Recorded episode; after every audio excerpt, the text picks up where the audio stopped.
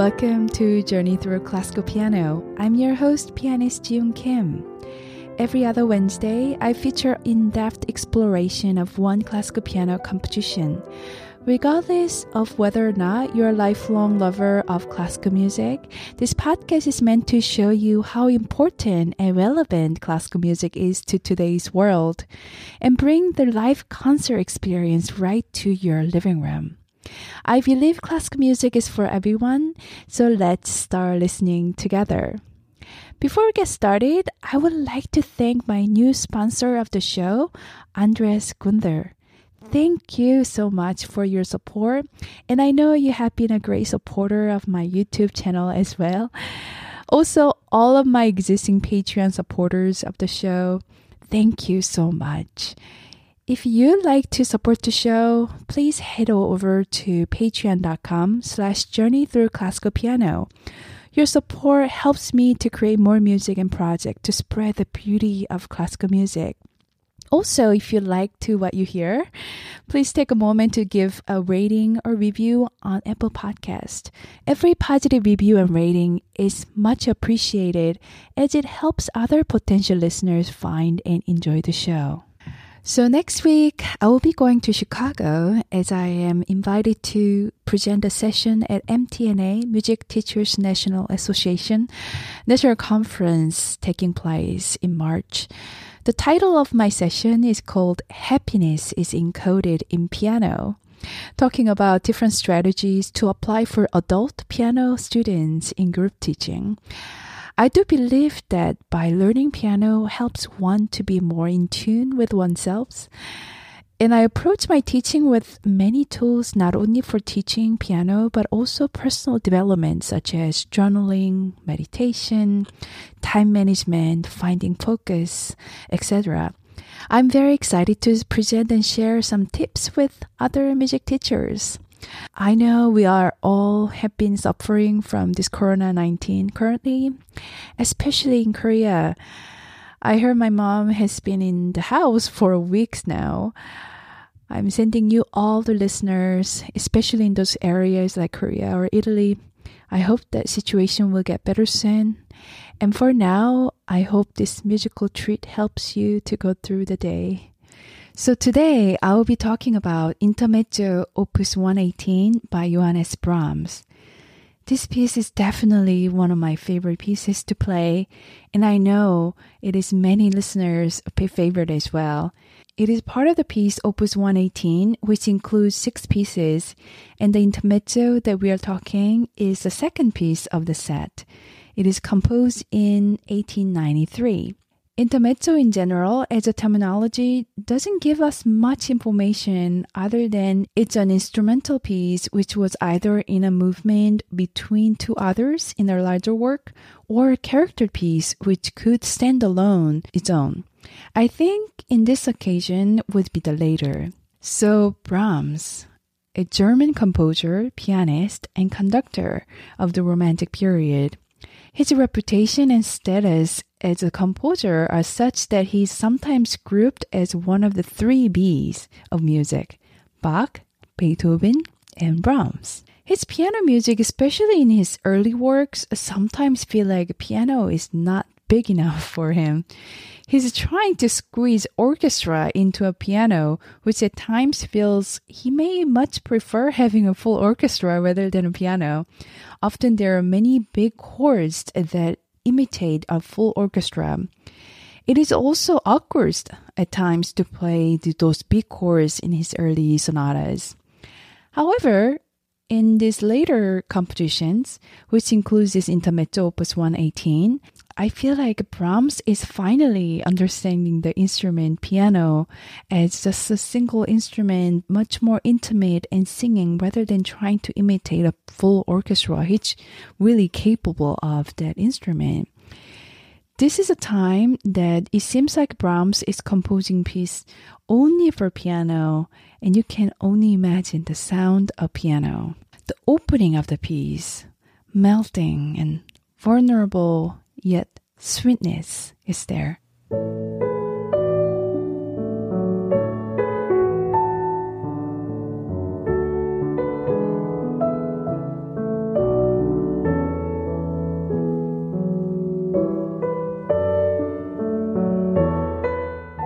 We see a picture of composers, uh, often their black and white portrait, it's hard to imagine their real character by just looking at their pictures.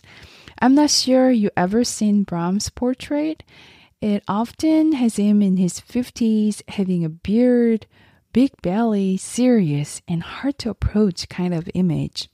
But his younger years, which sometimes hard to find his younger version of Brahms' portrait, but in those portraits, I see a sweet and handsome man with ambition in his eyes and manner with a great heart. I think that image of his youth is his real persona of Brahms, which I feel that it is infused into his later compositions. In this intermezzo, despite his outer look of serious, rather cold image, you can easily find in this portrait that I find these later compositions for piano are much more intimate and delicate and reveals inner self of Brahms. His close friends comment of Brahms saying that he's one of the quiet inward happiness, contentment, and ease. I really feel that Brahms was one of the stable person without much of a mental problem. When Brahms was just in his 20s, he knocked on the door of Schumann's house, who was well-known music critic at the time. So young Brahms, whether more established music critic Schumann, met for the first time and their intertwined relationship has just started then. Also, Clara Schumann, who was a wife of Robert Schumann and one of the best concert pianists in the history, became also a great friend of Brahms. So their relationship as a friend, as a mentor and mentee, Schumann thought Brahms has lots to offer to the music society and very impressed with him when he first played his one of early compositions for him at, at the time.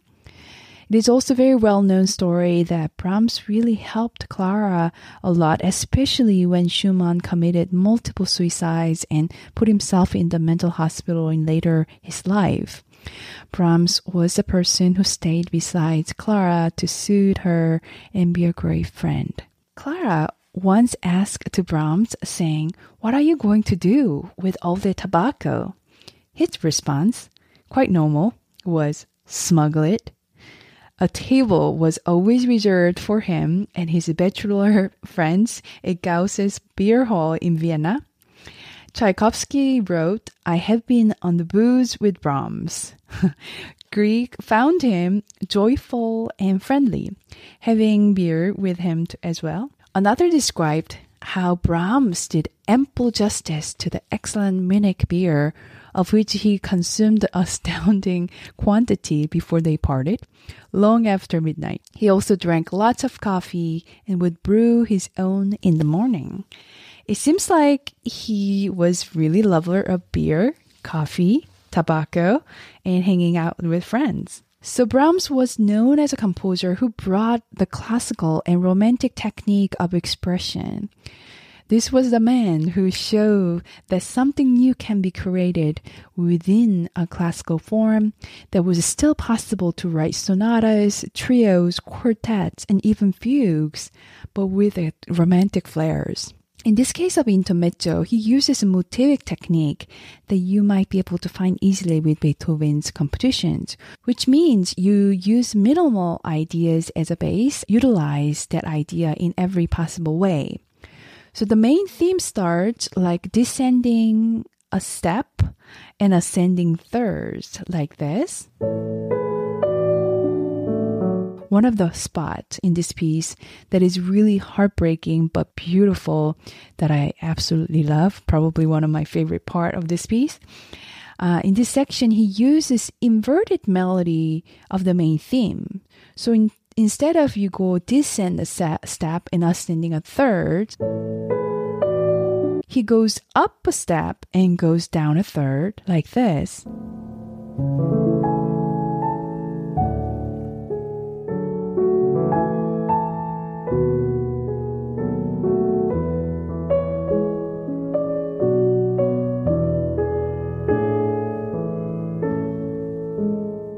Another thing he also used from the main theme is the fourth interval and then descending like this.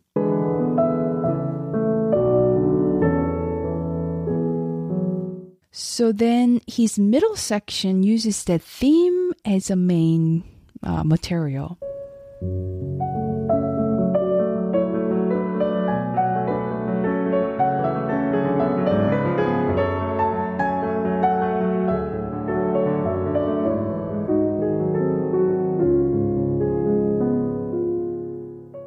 Here you can also hear left hand is doing a canon like melody following the right hand a step behind. So in the middle section, he uses a simple, rather simple technique in composition, which is you change minor mode to major a little bit, just changing a key. But in such a way, so effectively invite us to enter into a realm of new peaceful heavenly world. One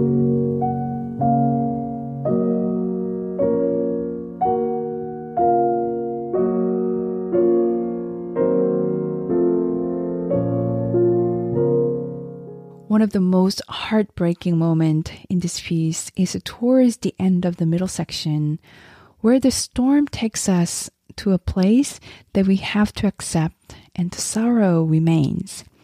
At the time, we're not sure if this story will be happy ending or not.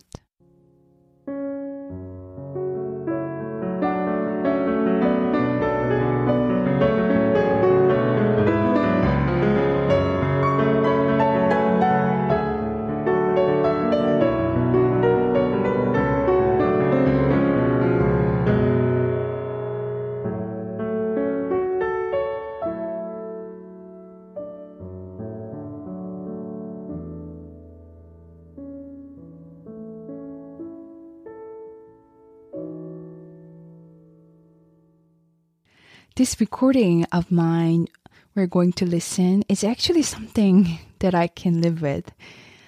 I can really say that often. Uh, not all the time, the artist, or for me, it's very, very difficult to be completely happy with a recording or any performance. I, because I am the hardest critic of myself and I can accept imperfection of mistakes of live performance. But often it's harder to create a recording in a recording studio without any audiences. It is different beast altogether. I can't say one is easier than the other. In this particular recording, I was trying to capture the performance energy in a multiple courses of days, but I wasn't able to. This piece requires me to be so vulnerable and feeling the heartache and so to be able to receive the music. Then the last day of recording, I said to myself, you know, I'm just gonna try one last time, one last performance. Somehow I was actually be able to let it go, got it in that zone of live performance. And this recording is a single take from the beginning to the end. On my last day of recording, when I finished playing at the time, I knew that that was it. This recording is part of my album 10 More Minutes. So before listen to the entire piece, I also want to give a note about relationship between Clara and Brahms. There are lots and lots of stories around them. What could be in the relationship? Was it like love or was it friendship? It's certainly interesting to romanticize the story. I really don't want to assume anything it could happen a great friendship or it could happen a love relationship They could not make it happen because there's a Schumann and many of complication of layers. Just looking at the music, the content, I feel sorrow. I feel sadness, passion, hope, disappointment, yet contentment. I feel it is as if Brahms' love letter to Clara but it's written in his diary, so it's not meant to send. So he could be able to pour everything, every emotion he feels in his diary. For me, that is how I feel from this music a love letter that is not meant to send, but written in a diary. This piece is officially dedicated to Clara Schumann. Now let's listen to Intermezzo in A major, opus 118 by Brahms, performed by Ji Yoon Kim.